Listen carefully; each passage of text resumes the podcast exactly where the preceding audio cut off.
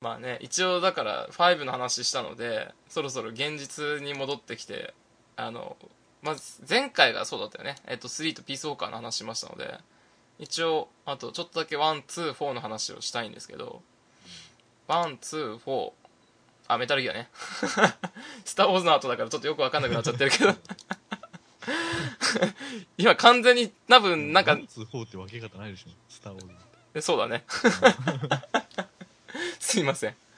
ということなんですけども一応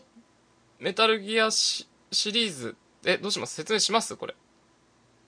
ういいんじゃないもういいもうざっくりした話からだからワンツーフォーっていうのは、うんソリッドスネーク、あの、ビッグボスの、前回のビッグボスの、うん息子うんの話なんですよね。はいまあ息子、まあうんうん親子2代の、親子2代の親子喧嘩と兄弟喧嘩の話っていう。うんまあ、バキみたいなもんですようんそうだ ね。そうだねっておかしい けどババキじゃねえだろいやでも最後殴り合いで戦ってるしさ、あまあそうだねうん大体合ってるうよ。ん、バキじゃない よ、うん、どちらかというと「スター・ウォーズ」だもんね、まあそうね、スター・ウォーズのパクリっていうね。 うん、パクその、なんだっけ、そのうん、ループ・スカイウォーカーサイドうんがワン、ツー、フォーなんですよね。そうですねうんで一応あの設定があれ何年1990何年え、ワンうんワンは2005年で。あ2005年かあれそんな先だったっけ発売が90何年かああ、それ、う、90、そう、あごめんごめんじ間違えてた俺あ俺の頭の中であそんそうだったか2005年かああ、ちちょっょっと。が2005年でと、うんプラント編が2007年で、うんうんうん2の。うんあ、違う、単価編か。単価編が2007年で、うんプラント編が2009年で、うんで、あれ、4が2011年。ああだねうん、うんうん、そうかちょっとごめんそこのあれが間違ってたうんのえーっと一応あれはアラスカですよねそうそう、アラスカ諸島、アラスカのホックス諸島、うんサドーモセス島ですよね。ですねシャドウモセスワンとの、舞台ですよね。うん、あれだからさよくよく考えたらうん。あのーそういう雪雪の降ってる地帯をやってるのってさワンぐらいで、フォーもシャドウモセス島。ああそうかまあほそうかまあほうまもあそうううんん、そのメイン、メインってか、うん、メインは雪はワンぐらいじゃないだよね。だから、基本的にだってあの、3は例えば基本、まあ森の中が主体、ジャングルが主体でしょ、うん。で、2は海上プラントが主体でしょっていうとこ考えたら、ゆ雪をに重きを置いてるのが1だけか。基本的にそうは。っだね。ていうのがなんか俺、すごい印象に残ってるんだよね。あの、あ各シリーズで基本的に、だってほら、ゲームだってそ、ゲーム基本そうじゃん。ほら、火山のステージとか雪山のステージとかさ、、森ののステージとかあるじゃん。の中でも。もワンワン、うん、貴重としてるのが、まあ、雪だったっていう印象が強いっていう。まあでもフォーも一応、その、シャドウモセス島っていう熱い展開があるからさ、まあそうだね。一応。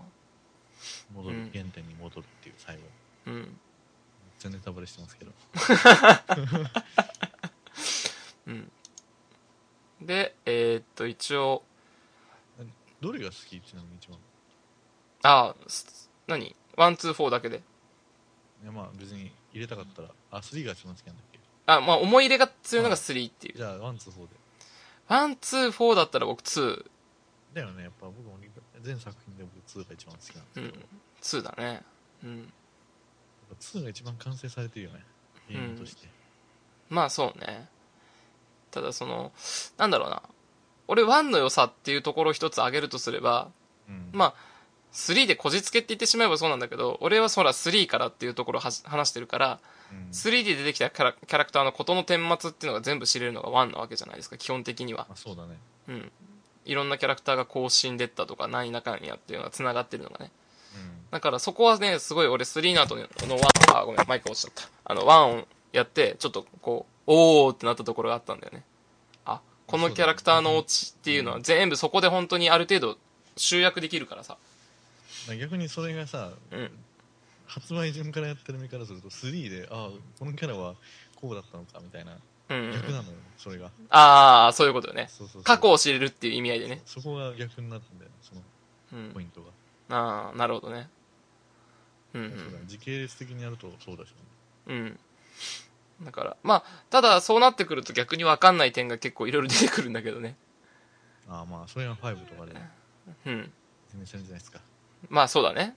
結局 そう、例えばほら、急に出てきたさ、キャンベルとかって誰だこいつって感じなわけですよ、僕からしたああまあね。ら。うん。やれダブルって、あれで出てきたのその、メタルギア2で。うん。だから、そ、そこの順番でやってる、またそこも知ってれば分かったんだけど、最初分かんなくって、まあまあそうね。そう、キャンベルって誰だよとか、なんか、なんか、こいつ誰だよってやつがいっぱいいてさ、 そんなこと言ったら、あれ1からやったら、グレイホックって誰だよ。まあまあ、そうだ ね。 お前誰やねんみたいそう、急に出てきたやつは多いよな。支ね。配源ってなんやねんみたいなさ。うん、ただのファンとかわけわかんないからね。そう。うん。そうだね。確かに、あそこちょっといびつなんだよね。だかうん、らその、メタルギアとメタルギア2があまりにも知名度なさすぎて、うん。そこがちょっとなんかいびつになっちゃってるのはね、ちょっとシリーズの良くないところだね。うーん。だけどだってさ、そのソリッドスネーク VS ビッグボスなんて、うん。一番盛り上がるとこじゃないですか。そうだね。うん、それが、なんかあの、しょぼい 2D っていうのが、うーん。もったいないなっていう。あれ、だから、本当はね、おあのーリメイクしてくれりゃ一番いいところではあるんだよね。面白いよね、作品っていうか、そのスストーリー自体もね。うん。こう、いろいろ打開するっていうのもさ、あの、あの 2D の表現だけど、ちゃんと隠れながらいかないといけないからさ、だからリメイクしてくんねえかな。コナミがしてくれるよ。神ゲーじゃん。いやー、なんかこう、どうなんですかね。これだから僕はリアルタイムでやったわけじゃないんですけど、アデュ君これリアルタイムでしたの完全版、あの、1が出て、うん。 1年後か2年後にインテグラルっていう完全版が出たんですよ。はいはいはい。それはほぼリアルタイムですね。だから、こう、やっぱこの当時で言うと、なんだろう、新鮮味が非常に強かった。その隠れる。新鮮っていうか、ああ、まあそれはもちろんそうなんですけど、そのうんなんか、本当にもう映画的表現じゃないですか。まあまあそうだね。こんなストーリーがゲームであんのかみたいなとは思った。だってまだ当時って全然、思春期うんなってるかなってないかぐらいでしょ全然なってないかまだ。どうだかわかんないけまあそどん。ぐらいですよね。ううんん。なんかぶっ、ちゃけ話わかんないですよね。だよね。なんかこ う、あのー、 何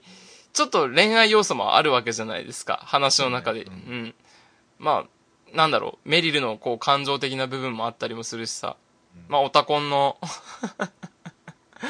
うんね、あの、スナイパーウルフへの気持ちもありますし、そういうところを、こう、なんだろうね、あのー表面的にしか分かりづらいところではあるよね。だから今またやってみると、こう、気持ち違うんだろうけど。その辺よりむしろさ、そのミリタリーな部分、うん。あの政治的な部分のストーリーとかが全然わかんなかった。その時は。ああ、政治背景の方がか。そうそうそう。だからそのあー結構ストーリー複雑じゃないですか、なんか、まあそうだね。単純に。うん。まあそこら辺はちょっとね、普通に難しかったな、うそのん。時は。そうだよね。結局、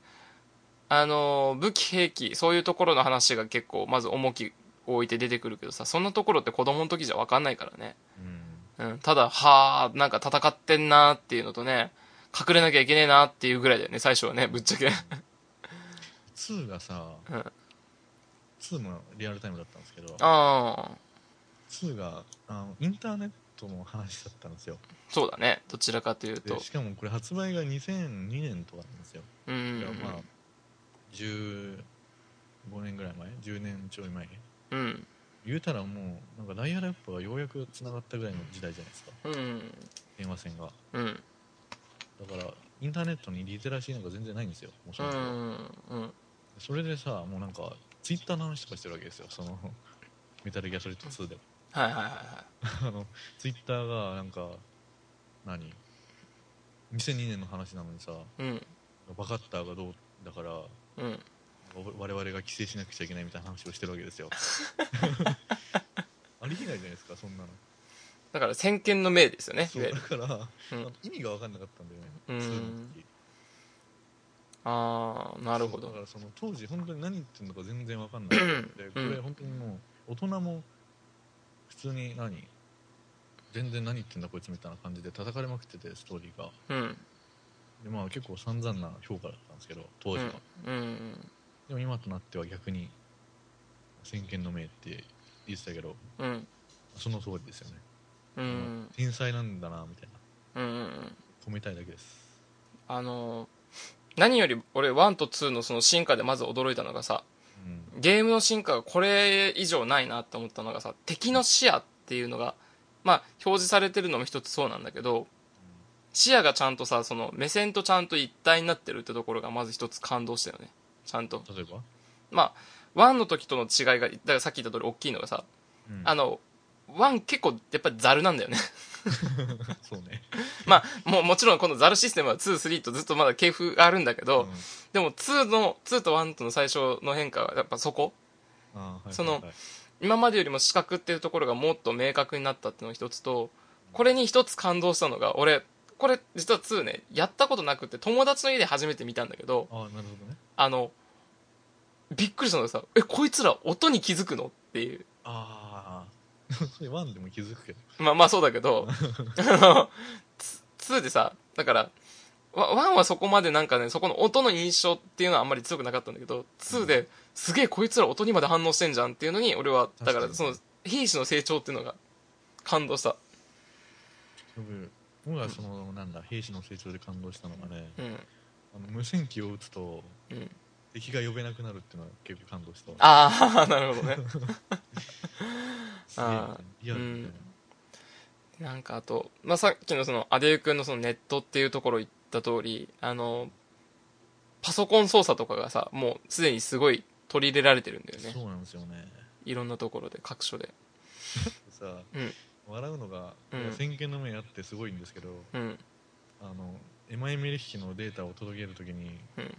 あのオタコンの元にうんうんうんあれを届けるときのアイテム名が MO ディスクっていうのがねさすがにちょっとね今草生えるわうんいや2009年に MO ディスクっていうーうんだから今だったらまあ USB なんでしょうけどねそうそうそううん本来は2009年だだったらそうだよねそうまそこは予知できなかったんだなっていあ、うん、だってねえものは作れねえからなう、うんうんここで USB 出せてたらすごいよね逆にねうんそれは無理だよあれはね、いまだにちょっと面白いか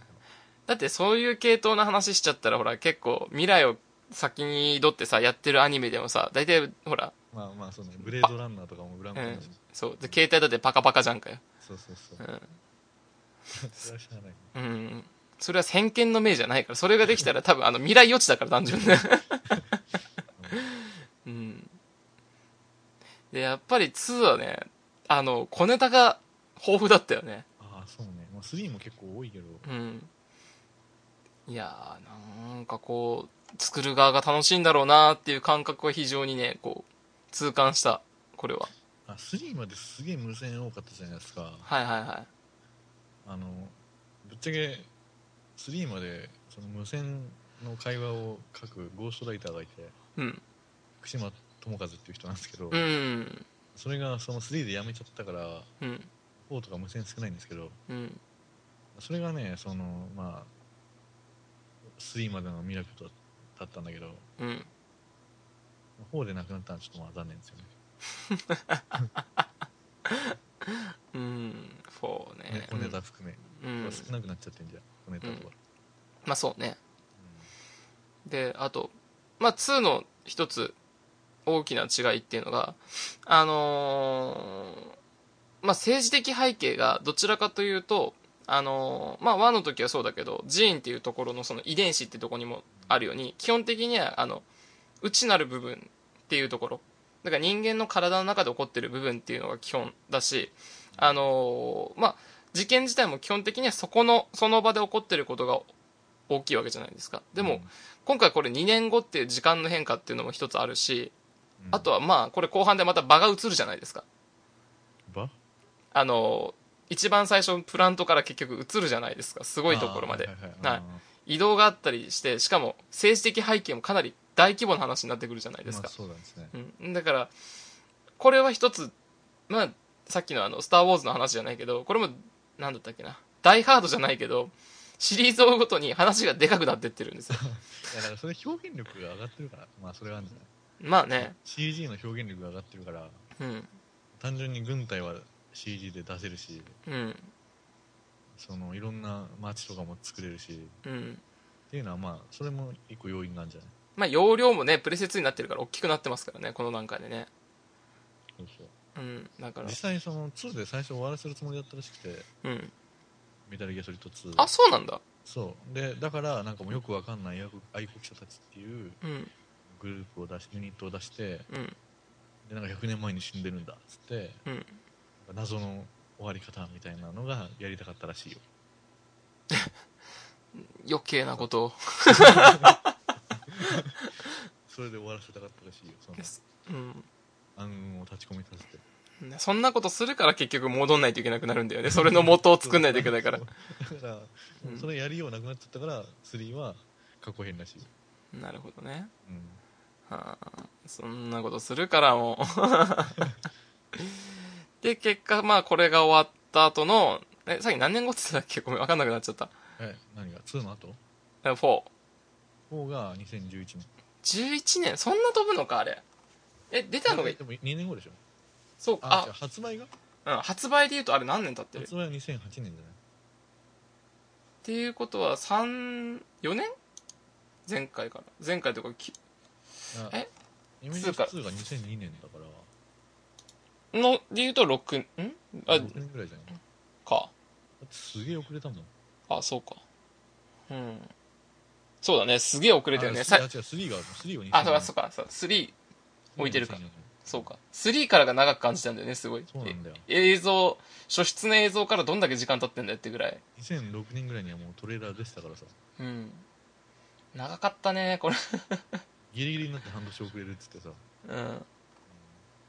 そうだね。いやこれしょうがないんですよあのうん。ソニーがうん。藤間にプレステ3のスペックを教えてたんだけどうん。プレステ3のスペックがすげえダウンしちゃってうん。それで全部作り直しになったんですよああ、そういうことね。合わせないといけなくなったのか。そうそうだからすげえ時間かかっちゃったんでうん、うん、うんうん。なるほどね。いやーでも俺ね、未だに4で許せない部分があってさ、うんあの、武器購入方式じゃないですか、いちいち。ああはいはいはい、ポイント重ねて。うメタルギアでそれはしてほしくなかったんだよね。んあまあ、それはわかる、うんまあ、ポイントって言ってもあの一応設定はあるけどねまあまあまあまあ、そうだけど。うんだりーなと思ってたもん。いや 一番悪いのがね あのなんだっけなんかスーツケースみたいな概念なんじゃんはいはいなんはだっいけ。あれ、なんか武器を5個ぐらいまでしかうん。持てないな。ぜか、うん。そうあれメモリのせいだと思うんだけどさうん。あれでなんかムービーのたびに MO がさ うん。あの一番前に来るのがすげえうざかっああ、あったね。来てたね。た、んそうだね。あ外せねえんだよあ。うん。まあでも、あのーまあ、僕大好きな3が、あの何スニーキングっていうより、かた、あの隠れるときに、あの結局戦闘服を変えないといけなかったわけじゃないですか、迷彩服を。で、この概念が言うなくなって何にでも変化できるようになったって、またこれも未来的進化だとは思ったんだけど、あれ画期的じゃない楽っていう、着替えんの楽っていでうもね、やっぱり一番最初に見た PV でさ、石像になるっていうのはもうなんか、甚だ笑えましたよね。禁断も抑えるしね。 いやー、なんかこう、懐かしいっちゃ懐かしい。なんかこう、今こ、この話をしてると。いやー、でもね、こう、4、やっぱり待たされた分の期待がでかすぎたのがこれ悪かったなと思うんだよね。それはわかるいやうんだから横編のクオリティが高すぎてうん。発売されたものの方がクオリティ低かったんですよさっきも言った通りうん、うん、それがねちょっとねあれってなってうん。うん。面白かったんだけどねうん、うん。ういやーでもなんかねこうまあ組み込んでる数が多かった確かにあの2とかよりもあの4の方がまたあのーできることの幅っていうとちょっとい意味が変わってくるんだけどん、あのーマーク2使えたりとかさ、うん、ああはいはいうんはい、やれまあ確かにソリッドアイとかだからいろんな兵器は新たにこう未来感のあるものを与えてあったわけじゃないですかうんなんかこういうところは確かにあの進歩として作ってあの準備してしてきたんだろうなっていうのあるんだけどうんそのスネークの進歩以上にこれ間違ってるだろうって思ったのがさ、うんライデンが異常にオーバースペックになってたじゃないですか あれはいいでしょだからさなんかスネークの進化よりもさだったら全部ライデンでなんとかなるじゃんっていうえでもライデンはそのなんか透析したりしてなんかもう死んでたじゃない半分まあ半分休んでたじゃんあ いつは、うん半分休んでたとはいえさうんその成長以上にさあまりにライデンが強すぎてさなんかちょっと途中から悲しくなってきたもんねなんかかっこよすぎるよねと思って、まあまあまあ、まうあん一番疑問なのがさうんあの今日の電子レンジのとこあるじゃないですかはいはいはいはいあそこはそもそもなんでスネークが行ったのかっていうのがまず一つのとうん、あそこマーク2だけでよかったんじゃないのかっていうそうだねマーク2結構耐えてたもんね、そうあそこはよくわかんないんだけど、うん、スネークいらなかったもんねあれマーク2でなんとかできた しスネーク何しに行ったのっていうのがあったけど、うん、そうあれはねうん、思ったあれはもうなんか見るに耐えられなかったよねうんあの初見プレイの時にただ2回目だるいんだよね そうなん長えんだよって思っちゃうんだよね、だよねうみんんな長いんだよ、うんまだこれあんのかよってかこっから先覚えてるけどさまだやんないといけないんだよねっていうのがずっとあってさしかも結構ラスボス戦もね結構だりんだよあれ、だるいねううんんだから1回目の感動はでかいよねあれね確かにもちろんもちろんうんただ2回目以降だってあれ1周目で何でも回収できるわけじゃないからさそうだようんもう2周目きついんだよあれまあでも割と楽しんでたけどねうんいや面白かったよううんんうんいやーただね俺いまだにさすげえトラウマなのがさあれなんだったっけ難易度上げてからさあのーノーキルノーアラートでややんないといけないやつあったじゃんうんでビッグボスそうそうそうそうでさあのーそれのさあのーエヴァとバイクシーンあるじゃないですかはいはいはいあれがすげえ辛かった記憶なあれんで運ゲーなんだよなうん、あれくっそ難しいんだよえ難しいってかねあれ運ゲーなんでかんあの敵の配置によって無理な時があってだかうんらなんか微妙に配置変わるんですよあれ AI でうん毎回うんうんだからそれでねなんかそのダメな時があってうんそれがクソだるいんだよもうね俺あれだけはねゲームでこう何何回もその実績を取るためにやるやつっていうのがいろいろあったけどあれは多分ね指3本入ると思うんできつかったの あれやばいよねうん辛かったしかも僕ビッグボス3回取ってますからあ本当にそんなや ったんだあーさすがにあれ俺コントローラー投げたもんねだってあれだよ、う僕ん MGS4、うあのん引き継ぎなしでうん2時間え3時間弱ぐらいでうビッんグボス取ったからね、はあいや あれもうなんかもう公式の攻略みたいになっちゃってるんだけどあのマップ一箇所移動するごとにセーブしないとさあのタイム的にもきついでしょあれなんかタイムもあったじゃいんや別に割と走っていけるじゃんあれあそてかういけたからん別になんかそんなセーブしてなかったわ、なんか俺こまごまとやってたせいでさすごい一回一回時間かかっちゃってああもうはいはいはい辛かったもんねなんかやることが途中から苦痛でさもうムービー入るたびにイラッとするっていう、眠たいよねうんいやあのうんカエル戦とね、うんバイクシーンは結構しんどかったな、ああそうねうだからなんかもう、まああれこそね、攻略、み、だから普通にふプレイする分は楽しめるんだけど、ん、だからそういう効率を考えたプレイの時はちょっと辛かったもんね。ムービー見てなんかこう、なんかか片付け方考えながらとかね。なるほどねうん。きつかったなぁ うん。いや、なんか嫌な人、が強いんですよそう、 しかも強いね。あれがすげえ強かったなうん。でも、一周目の感動っていうのはやっぱり映像のクオリティが上がってるのもしかり、まあ、ブルーレイですからねうん、あとそ、れまはあ思い切、り単純にこうやっぱり今までの歴史で言ってもこうスネーク、まあ、ソリッドスネーク終わりを見ていってる感覚がやっぱり辛かったよねもう弱いからね、あーうあん、のよなんかしゃがみ歩きしてるとさ、うん腰トントンってやったりするじゃんあうんうんあいうのとかねうんうんあともうだだってもうずっと首に薬打ち続けないと保てない体っていうのがさあれ薬使ってた、あいや全然れ全然使ってないからさ何の思い入れもなかったんだけど、ねえでもこうムービーの旅になんか結構打ってたじゃんそうそうそうう、ん、だからあ自力で打たなくてもなんとかあれで足りるんだと思いながらあれちゃんと自力で打つとうんどんどん毎回打たなくちゃいけなくなっちゃうんですよ実際うん何回も打ってるとうん禁断症状が出てきちゃうんですけどうんそれになったことがないっていう僕も記憶ないですね あんまり使った記憶ないなうんそうなんですよねうんでもまあなんか僕はだからさっき言った通り3から追ってきてるのであのー時間の変化がこうちょっとずつ来てるわけじゃないですかだから一番若い時まあ若い時って言っても、まあ、人が変わってるんであれなんですけどこう人間の変化が非常に楽しめましたけどね本当ねいや声が若いんだよワンはうんあの大塚清の声がうんそれすげえなと思ってああなんか同じソリッドでも違うしうんソリッドとなんだっけソリダスとビッグボスあまあた微妙に違うじゃないですかそうだね大塚清なんかすげえなっていうあの、あれだよね。確かに大塚明夫っていろんな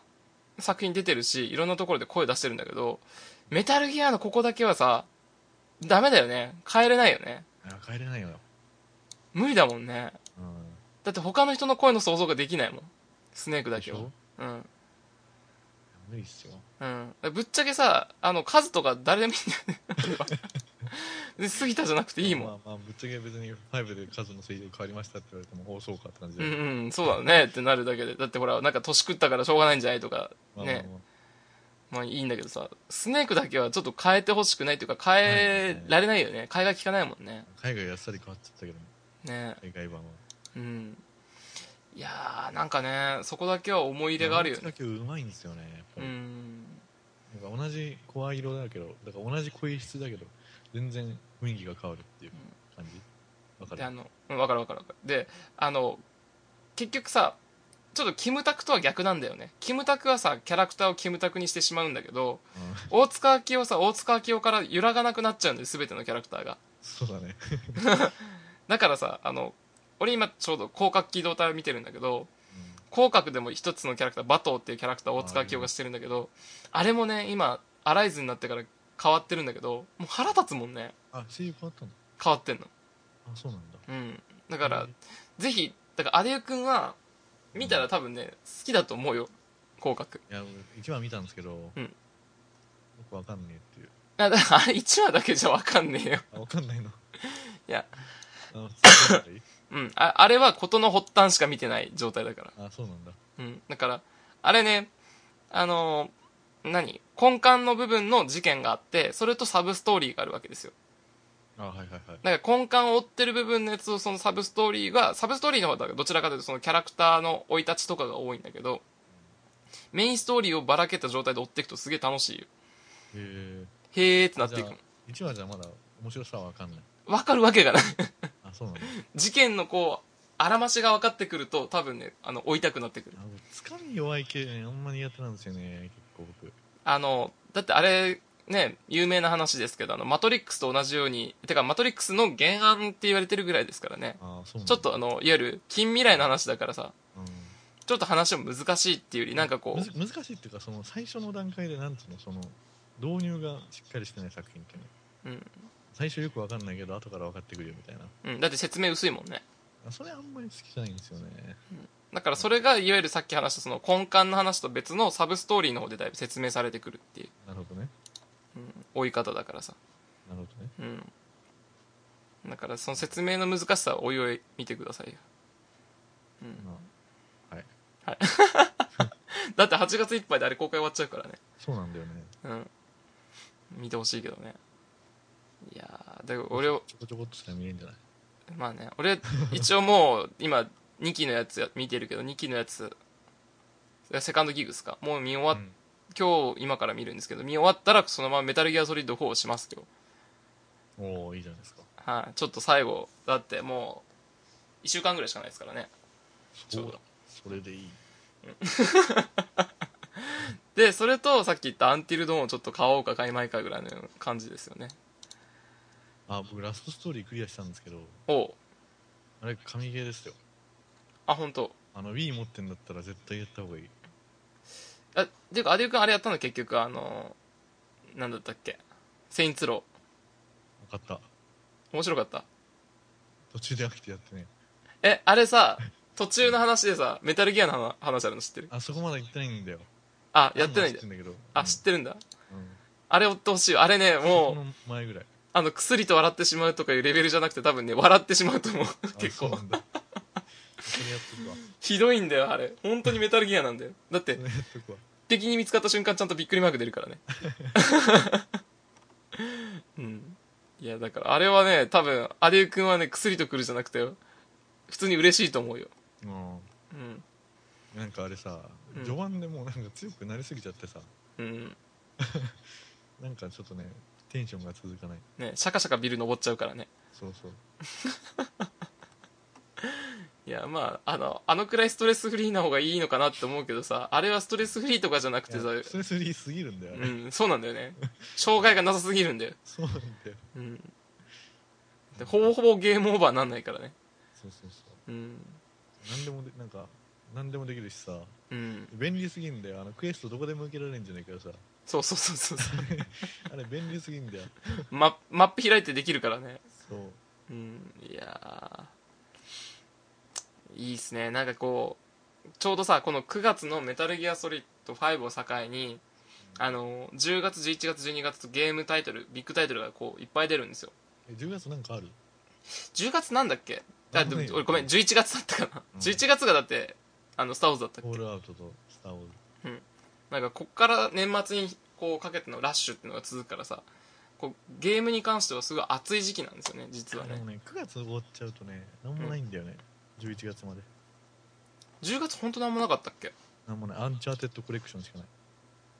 コレクションってことはあれか過去作品かねえ微妙だななんもないんだよマジであそうだからまあ僕あ僕でも個人的にはこの年末にかけては結構欲しいのが多いから楽しみじゃあるんですよねここ最近ゲーム新しいの買ってなかったからホールアウトは買うでしょうねうん朝栗どうしようかな出るじゃんそういうそういえば 出るんですようんって絶対やんねえだろ言いながら買いそうな気はしてるけどね僕はアデュー君いやホールアウトとスター・ウォーズ出るんですようん無理でしょスター・ウォーズ行っちそゃんうな時間ねえよっていう、うんうん多分スター・ウォーズはアデュー君とすることになりそうな気がするなてか多分俺メタルギアもすることになるんじゃないかなって気がするんですよね多分ねえでもあれコープないでしょコープじゃないけどあれはあるでしょ MGO あ MGO かうんあはいはいはいだから多分 MGO レビューをすることになるんじゃないかなって予想してるんですよ多そ分うねうんなんかそんな気がします MGO はでもあれ PC 版来年以降だからしかもうん未定だから気をつけてね すでに怪しい空気がねうんいや1月末各国未定みたいーうんいやーでもあれコープじゃないかあれ結局11のだだけなのあれなあの FOB っていう要素があってだだよねあの攻めていくやつねからそれは助けられるらしいその救援はできるらしいああなるほそどねこそこだけでコープはできるっぽいああだから完全にストーリーコープをできるわけではないってことだよねもちろんねその他のゲーム部分に関してはノーコープって言ってうんだよたね海外アカウントがうんうんうんはいあーやべえな楽しみだないや FOB が FOB 知ってるうん見たよあれがね、うんなんかいくらでも遊べそういやーでもあれやだねなんか構えたらさいつの間にか知らない間にやられてるっていうねだからあれを助けられるんだよね結局フレンドが確かそうそうそうそうそううんやられてるっていうのを防ぐっていうあれやられたらもう終わりらしいんでやられたやつ、うん死亡らしいん であそうなの あそこで死んだやつはもう死亡らしいんでじゃあこう守りに回すやつもあんまり能力高すぎても困るしさそうそうそううん回収されたやつをだから取り返しに行けばいいんだよね結局ねまあそうねうんできんのかよしまわれたらおしまいじゃん、まあそうだねしまっちゃおじさんされて出してくれなかったらね そうそうああそれやだな膝をっこにされちゃうんだね飼い殺しじゃん飼い殺しなんか思ったのがさうん動画見たから結構テンション上がってるけどさうん実際の FOB さなんうんか人が来てうん「何々と何々交換しませんか?」ってうん来てうん「あいいっすよ持ってってください」